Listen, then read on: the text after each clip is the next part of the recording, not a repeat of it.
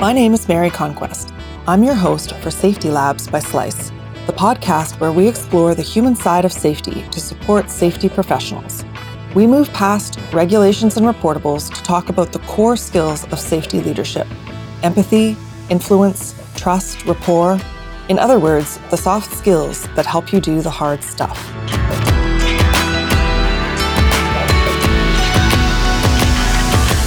Hi there.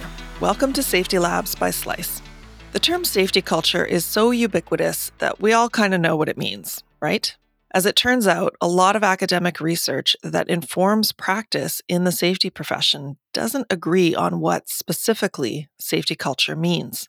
How does terminology affect safety professionals in the field? And how do we move from mixed messages and a confusing body of research into better safety in our workplaces?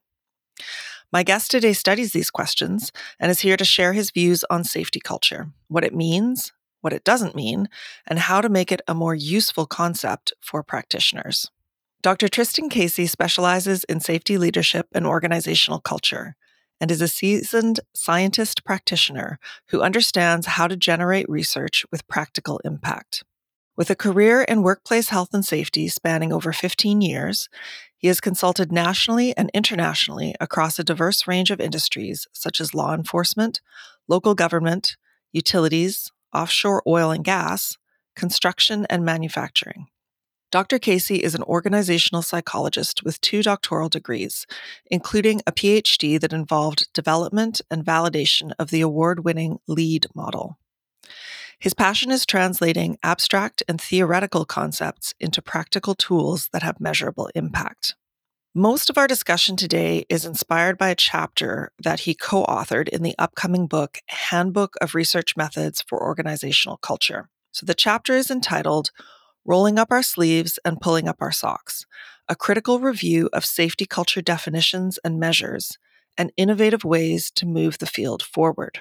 Tristan joins us from Sydney. Welcome. Thanks so much for having me. Really delighted to be here and talk a little bit about safety culture. What a great topic. Let's start with the confusion and move towards clarity. The chapter I referred to was a literature survey of safety research that highlighted the intersecting, inconsistent, and poorly defined use of the term safety culture across a number of research papers. Why do you think that this confusion exists, and why is it important to address? Yeah, great question. I think the confusion is because the original mainstream definition of safety culture, which emerged following the Chernobyl incident, was really a catch all phrase. It sort of included behaviors, beliefs, attitudes, um, values, priorities. It was just a very broad term. And so I think from that early beginning, um, everything that's been done since has either tried to narrowly, like, try and get through that ambiguity and, and sort of cloudy murkiness of what the definition is. They're sort of that direction, or they've just run with that definition and perpetuated some of that murkiness. It's important to clarify because otherwise we don't have consistency in measurement. Um, we have different concepts of the same, what we call a construct, sort of a, an imaginary, sort of intangible thing that in psychology we try to measure. And uh, so that, that means that we don't really get progress. If we start to measure things, measure, measure a concept using different types of measures, then we're very um, it's very difficult to move the field forward because everyone has a different view on how to operationalize it. Mm-hmm. Yeah, it's apples and oranges, as they say. yeah, definitely. As far as predominant different meanings of safety culture, you've talked about safety culture understood as a mirror, a measure, or a map. Can you walk me through what those perspectives mean? Yeah, definitely. So the, the, the challenge we have is because those definitions of safety culture are so broad, and they're so established, we can't necessarily just wipe the slate clean and start fresh. Um, so it's helpful to use uh, little analogies to, or a metaphor more precisely, to try and convey the meaning of what perspective we're taking on the safety culture. So a mirror, the first an, an analogy or metaphor, is really about uh, holding up a mirror to show the organization in a deep way to encourage it to reflect on the way it thinks, you know, the way that the assumptions, the beliefs, the very deep core aspects of what we might call the descriptive approach to the organizational culture. The second approach, which is the measure, is a little more tangible and, and uh, really feeds into another branch of, of culture research, which f- refers to safety climate, more of a, a tangible, kind of quantifiable part of, of safety culture, which refers to the priority of safety as inferred from perceptions of policies and procedures and practices in the organization. So that the measure is more like a, you know, if we were to take out a tape measure and assess something, that's what we would do. And the last one, the map, is really about maturity models and this more pragmatic, practitioner oriented approach to safety culture. So, um, charting a landscape of different levels of maturity, showing the organization the future of where it could potentially go, um, helping it on its journey to improvement. Now, I think, you know, with all that in mind, one of the things to consider with safety culture is um, I consider it as a perspective or a point of view on which to look at the broader organizational culture. There's a lot of criticism to say we should do away with this term called safety culture because it's too confusing. It takes away attention from the broader issues in the organization and, and really narrowly defines things. But I would argue that, you know, implicitly, we're always evaluating our cultures. We're always looking at it from a point of view and if we make that safety part tangible and define it and discuss it and say to each other, well, this is what I think safety means to me, that at least surfaces that bias and allows us to move forward with a common understanding of what safety and culture mean together. So instead of getting rid of the term, just using it to foster this kind of discussion, which will kind of unearth what's behind it. And it, it sort of sounds like what you're saying is everyone has projected their own meaning depending on where they're coming from, what they're what's going on in their heads. Yeah, I, think that's that's true, and um, I don't dismiss their concerns that if we do focus on organizational culture rather than safety culture, we're going to have a broader perspective of what's going on in the workplace. You know, we might otherwise miss things that could be important for safety. So, for example, you know, our HR practices or the way that people think about performance management and appraisal, that would play a role in shaping the culture. But if we narrowly define it as a safety culture, sometimes we can miss that. I think, though, it's sort of a little play on words. You know, we're still talking about the broader organizational culture, but we're saying, how do these things, these artifacts, these beliefs, these manifestations shape the way safety is practiced? So it's still that broad approach, but we're just focusing on how does this affect the safety performance or management techniques in the organization. Okay, so you advocate for a more holistic view that kind of comprises all three of these perspectives the the mirror, the measure, and the map. How would that look in theory and in practice? So the theoretical perspectives are sometimes considered antagonistic or diff- too different to really integrate, but I would argue that they're actually quite they quite fit fit well together, like a puzzle a puzzle coming together with the individual pieces. So we can start our journey by um, using the uh, the mirror approach and really doing a deep dive to understand the way people think, their cognitions about safety. You know, what is a hazard? What is not in this organization? What's an acceptable way to speak up or not about these dangers that we experience in the workplace. A very deep dive to understand what's going on. Um, then we can utilize the, the measure aspect to say, well, are these themes, are these qualitative descriptions accurate across the entire organization? So it's sort of a more efficient way of utilizing different measures and different approaches or methods um, to come up with an answer. So we start with the qualitative, we move into the quantitative, which is the measurement approach, and then we finish with the map, which is our roadmap or our journey planning to say, well, given all this data we have, where would we plot ourselves on the maturity ladder and where do we want to go to as our next stage or step? So I see them all as sort of a sequential, you know, independent but mutually related set of, of approaches to understand our safety culture. In this chapter, you and your colleagues outline what you call a safety culture research manifesto who doesn't like a good manifesto? um, and you've structured it into do's and don'ts, recommendations. So, first of all, I want to make a quick distinction between safety culture researchers and safety practitioners. And the manifesto is directed at researchers. And we will come back to its implication for practitioners later. And of course, some people are both researchers and practitioners. But in this case, let's look at your suggestions for researchers. I'm going to read out sort of the the do not side of things, and I'm hoping that you can briefly expand on each point. Yeah, sounds great. Okay, so the first one is avoid the temptation to exclusively quantify safety culture. Yeah, that goes to my previous point, I think, where um, we might be a little bit tempted to just deploy a standard off the shelf safety climate survey and say, well, now we understand our culture. Um, in reality, we've just taken a little slice off the top and really just got a, a very generic kind of watered down version of what's going on. So it's, it's really just saying think more broadly, use the mirror, the measure, and the map in conjunction. Would you say that the the qualitative, the mirror, is almost ethnographic research that uh, you identified as the first step, would that narrow the focus of the quantitative? Like, it would it inform the questions that you would, the measures that you'd be looking at in the quantitative? Yeah, definitely. That's the approach that I use quite often. Is um, rather than using off the shelf tools, I will say, well, here's the themes that have emerged, and because I've got that organizational psychology training, I'm able to develop and validate new measures and scales. So it's a big it's a big effort to do that, and so it's not a light it's not an easy undertaking. Um, but a halfway point or a compromise could be well. Let's review all those off the shelf tools and pick the questions or the modules that actually align the closest with some of the themes that we're seeing in our organization. So it's about customizing your approach, I think, and being flexible avoid the use of, speaking of methodology, of generic safety culture surveys. Yeah, that's probably again a bit of a um, dependency on what we've just discussed, but it's the idea that you should be trying to contextualize your measures to your organization or at least your industry.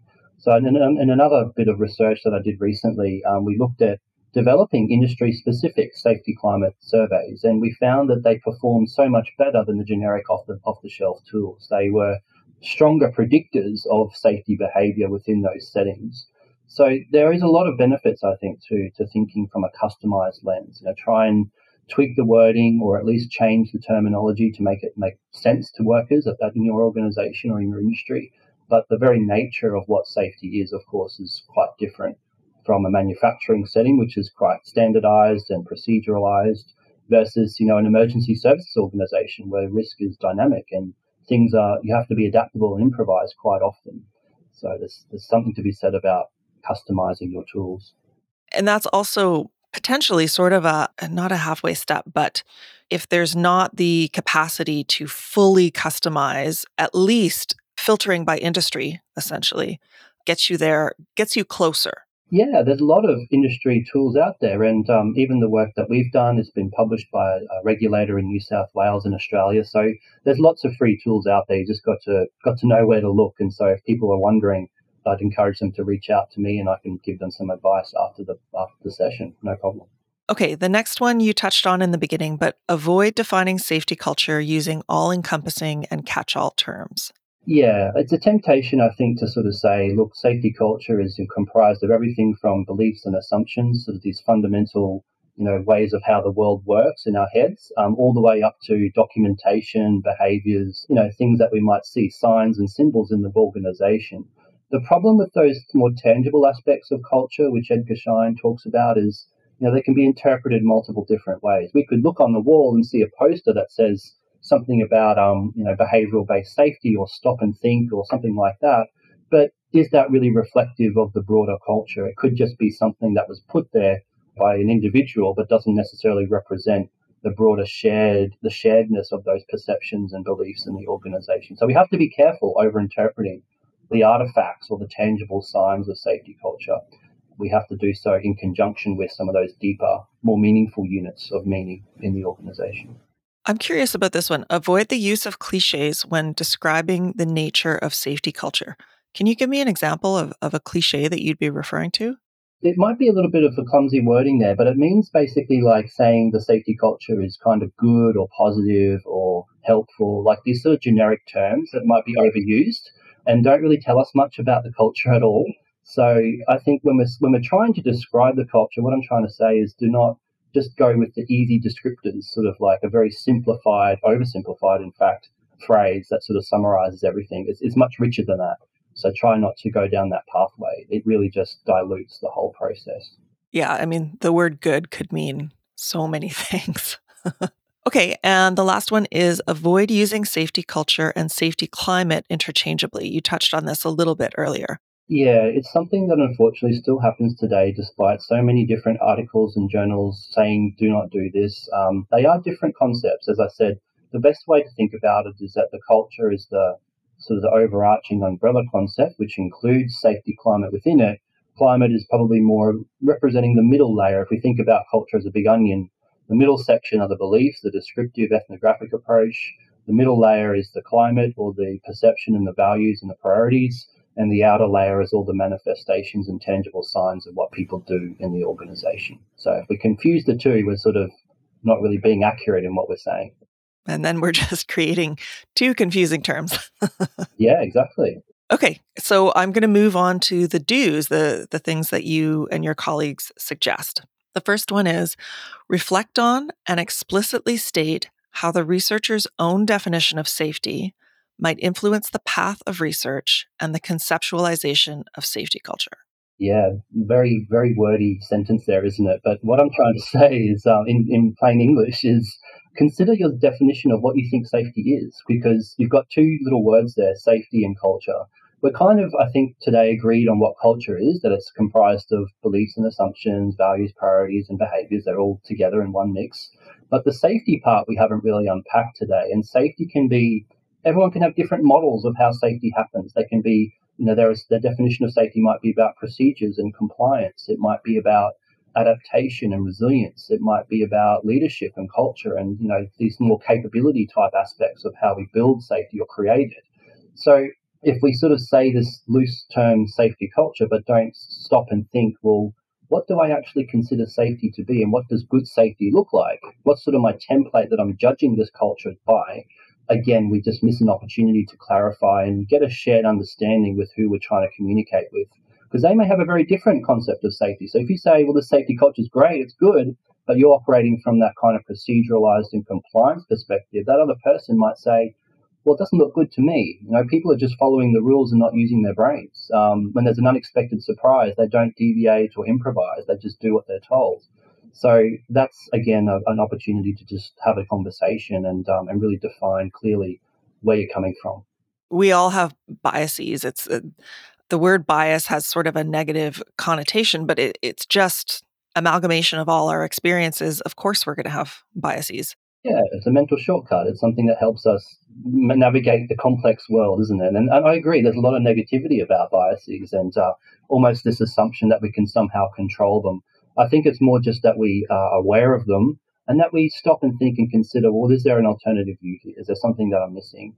And the way that we can counter that or, or battle against that is by consultation, diversity of inputs, just getting lots of people to sort of get involved in where appropriate in our decision making, particularly around risk. So for the researcher here, um, okay, yeah, you do say and explicitly state, yeah, so that at the beginning of any kind of research, if someone else is reading it, they can understand, okay, these are the parameters of, of what this person is looking at. And this is why this methodology or, you know, this, um, this type of research makes sense within these parameters. Yeah, I mean, if you look at this, the evolution of safety culture research, which we talk about in the chapter, um, you'll notice that there's been some threads and changes in how that's been conceptualized. So we started the journey with and before Chernobyl, there was some writings about safety culture, but they just didn't call it that, which was really about information flow and information quality and trust, and just this ability to communicate bad news to the organization in general. Then we moved into this more sort of values and and care about safety kind of approach, which has dominated, you know, sort of the 90s to early 2000s. And more recent research is saying, well, you know, it's more about the, the sort of the implicit beliefs that people have. So it's sort of this as we move through time and our definitions and understandings of safety change, so too will our understanding and, and, and, definition of safety culture, I think, and just be aware of it. There's, there are multiple perspectives that we can consider. And maybe depending on when you sort of came of professional age, that might be a bias too, right? Because you, most people would have sort of absorbed the prevailing opinion at the time. Yeah, I think so. And safety climate's an example of that. It's very much about, um, you know, rule following and procedures and compliance. Most of the measures talk about those things. But more recently, safety's evolved down this avenue of more flexibility, you know, more autonomy for people, more ability to make decisions. And I'm sure safety climate will start to change how they measure it and how they operationalize it. Sorry, a bit of a tangent there. It's a passionate topic. No, no, no. We're all about tangents. Okay, so the next one is explicitly identify the level or levels of safety culture being investigated. Yeah, um, I believe that. Just trying to remember what I meant when I wrote that. I think it's more about the um, mirror, measure, and map from memory. That's what I was referring to. So the level means if, if we think about the onion, if you are going to be measuring the beliefs or the core of the onion, just just tell people that's what you're focusing focusing on. It's not a limitation of your study. It's not a problem. I think, though, that sometimes researchers will just jump straight to sort of the, the middle layer or the outer layer and say, this is what safety culture is, and not say, well, there's other perspectives we could have done, but that's not relevant for our research or our, our objectives at this point. And I think to go along with that is align the level or levels of safety culture with corresponding best practice methodology and data gathering techniques. Yeah, that's exactly right. So if you're going to use the measure approach, which is the, the survey tool, um, try not to use these sort of surveys that say they're safety culture, but they're so messy. They've got attitudes or evaluations of how good or bad safety is. They've got safety motivation, safety knowledge, all these things that are separate, kind of distinct concepts, kind of mashed into one one assessment. I would say, for that example, if you're trying to measure safety culture quantitatively, go to a validated safety climate tool. So it's just making sure you're using the right tool for the right approach. And the last one here is use participatory techniques that involve organizational members in the co discovery of a safety culture. Yeah, this has been sort of a more practical reflection that throughout my years of looking at safety culture, the way that we can change it is through measurement. And if we make sure that we close out with feedback loops, if we go back to people in the workplace and say, hey, this is what the survey is telling us, what do you think? Tell us more about what this means. Or uh, you know engaging in interviews and focus groups and saying to people what's the aspirations for the future of the safety culture here? What would you like to see? Just by doing those activities and making sure they result in action at a management level you know at sort of supporting those changes involving people in that process pro, you know, co-designing the future of the organization you can start to, to really have a tangible sustainable impact I think the mistake many organizations make is good intentions. Let's run a survey. Let's you know get some data from people, but it falls into a black hole and, and nothing changes. So people become cynical, you know, disenchanted, and uh, and nothing changes as a result.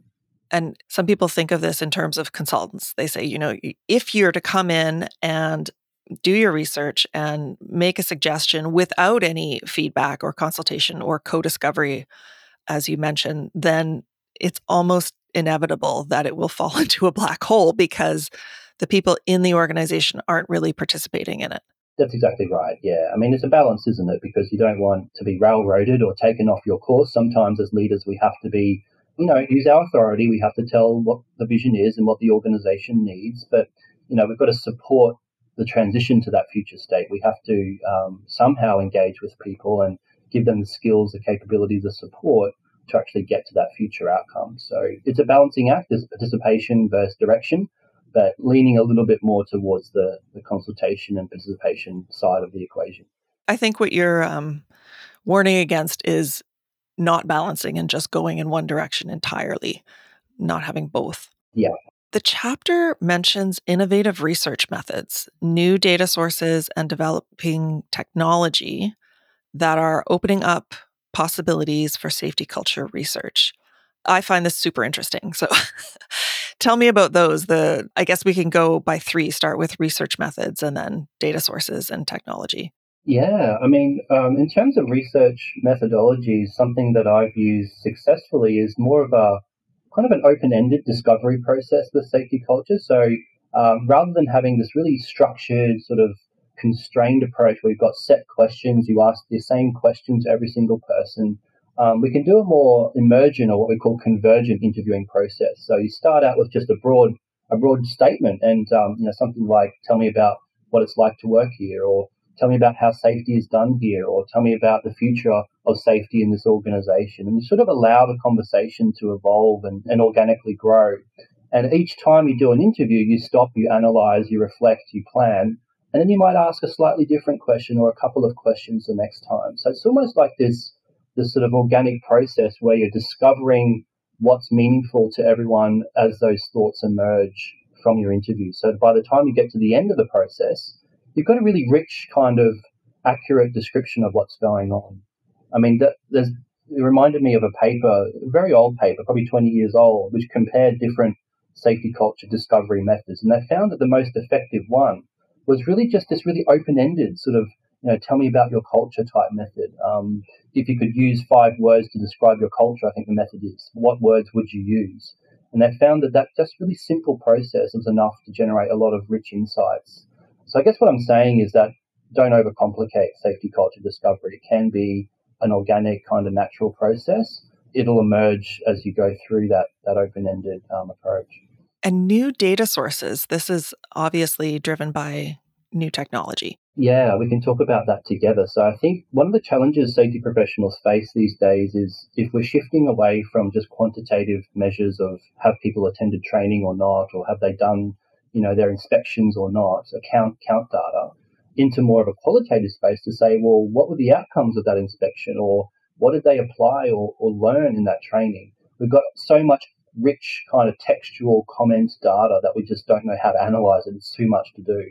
So we need to look towards technology, and particular technology that I use often that, that really works well is something called topic modeling. And what it does is it looks at, I don't know the technical kind of background to it, but really it uses something called natural language processing, the sort of algorithm that looks at the meaning and associations between different words, and it comes up with categories. So it almost does the thematic analysis for you.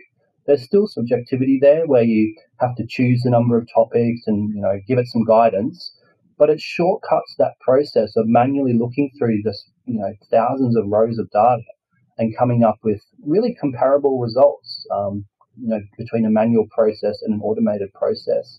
So I can only see that enriching further with the use of artificial intelligence and machine learning. Um, one day, not too far away, I'm sure we'll start to see software products or online services that allow us to upload, you know, our safety assessment tools or our qualitative data, and it'll come back with meaningful information for us. Um, I look forward to that day.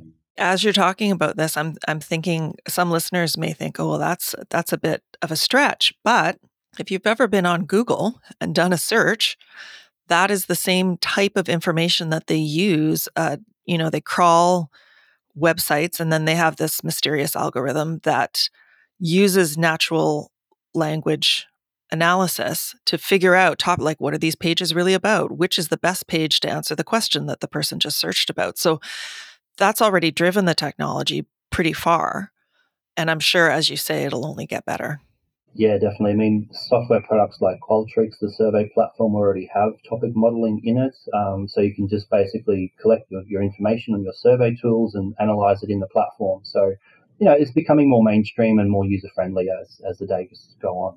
What about um, wearable tech or like data gathering technology? Is there are there any improvements that you know about?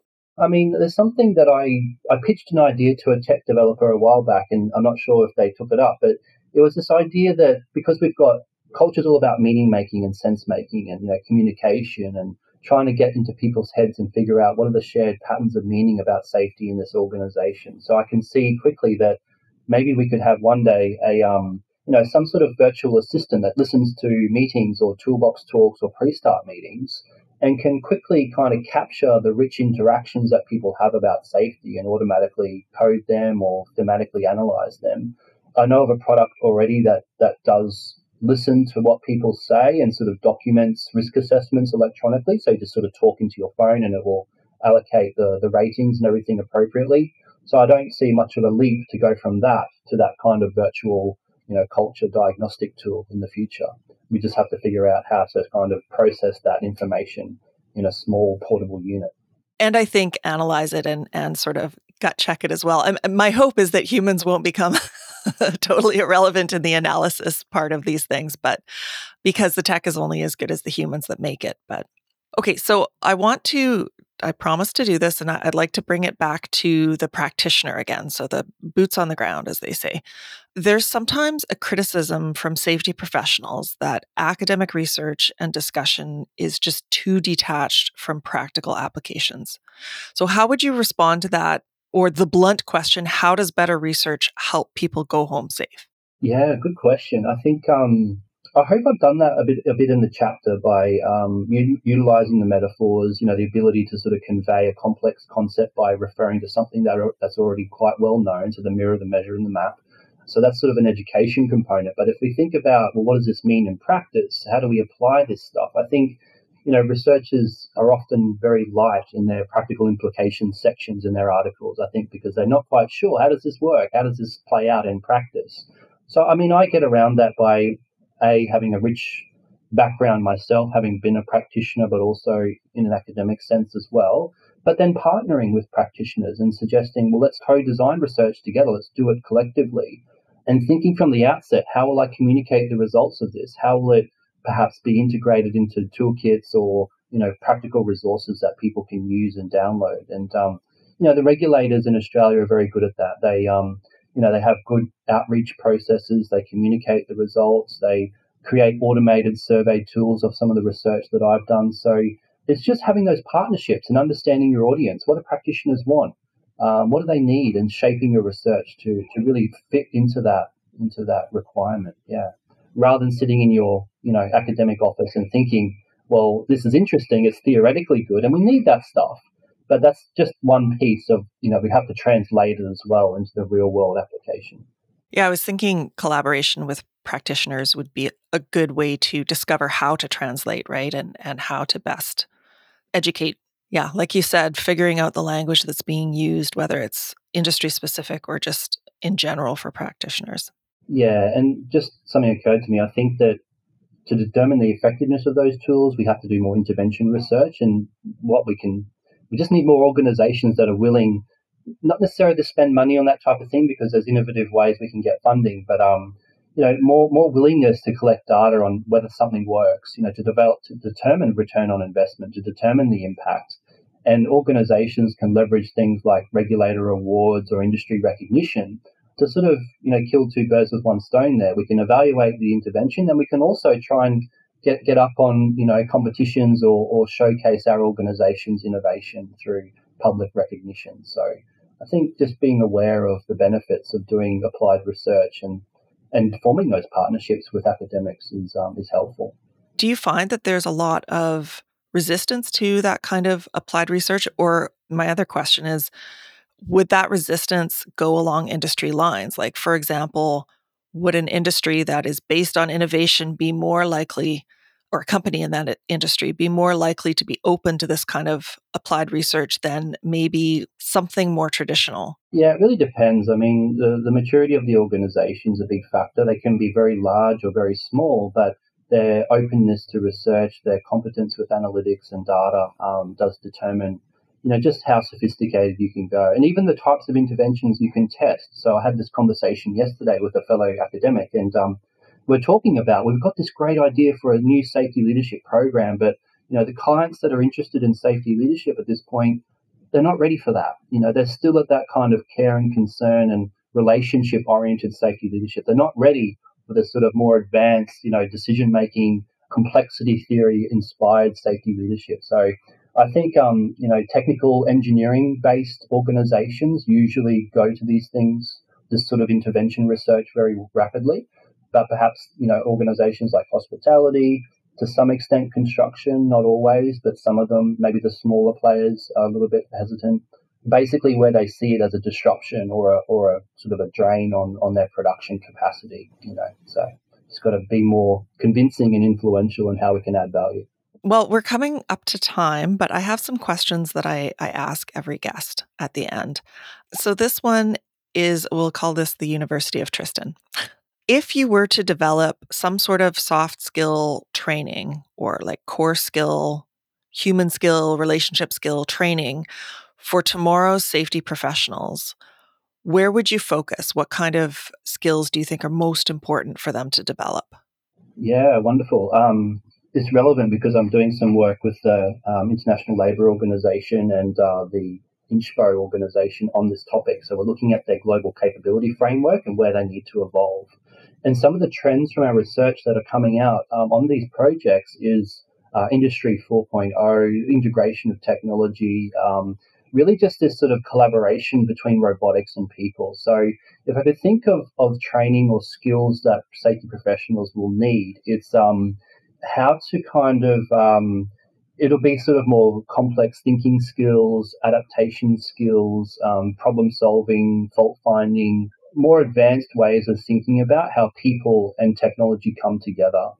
If I hone in on the interpersonal stuff, I think safety professionals eventually will become sort of business enhancement or optimization specialists. We'll start to maybe the safety component will become integrated and professionals will be going down this pathway of how do we just make work happen seamlessly and successfully. that's really, you know, the direction that I see things going with some of these new ideas. Resilience engineering, safety differently, Safety-II, you know, it's all about everyday work and how to how do practitioners make it better. Yeah, when you were saying that, I was thinking, ah, human and organizational performance. that's uh, that's exactly where that's going, right? Exactly. Yeah. Okay, how can our listeners learn more about? I realize there were lots of topics in our discussion, but are there any? Uh, obviously, the book that's coming out, but are there websites or frameworks or concepts? Is there anywhere that you would direct listeners to learn more? Yeah, trying to think off the top of my head, I, I couldn't say like here's the safety culture website or something. Um, unfortunately, that doesn't exist. Maybe maybe we could make that one day. But um, I think yeah, regulators are good, um, particularly in Australia and New Zealand. Um, they've got some great resources on these topics. And just contact uh, your friendly academic. There's, if you're in North America, um, I can certainly refer you to people that I know in that area that are the gurus on this topic. So, yeah, get in touch and I'm happy to have a chat via email or, or Zoom. Well, and that answers my next question, which is where can our listeners find you on the web? Yeah, LinkedIn's always good. I'm, I'm always on there. So if you do find me, Google or look up Tristan Casey, you'll find me, my little smiling photo, uh, and uh, send me a direct message. And I'm always responsive. I'm always happy to hear from people. So get in touch. Well, we're at time for today. Thanks to our listeners for downloading and sharing our podcast. And thank you, Tristan, for sharing your vision of better research for safer workplaces. Thanks for having me. It's been wonderful to chat. Really enjoyed it. Thank you. And lastly, of course, my thanks to the Safety Labs by Slice team who find the most interesting guests and care deeply about supporting safety professionals. Bye for now.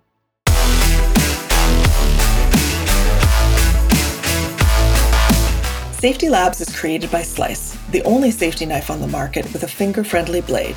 Find us at sliceproducts.com. Until next time, stay safe.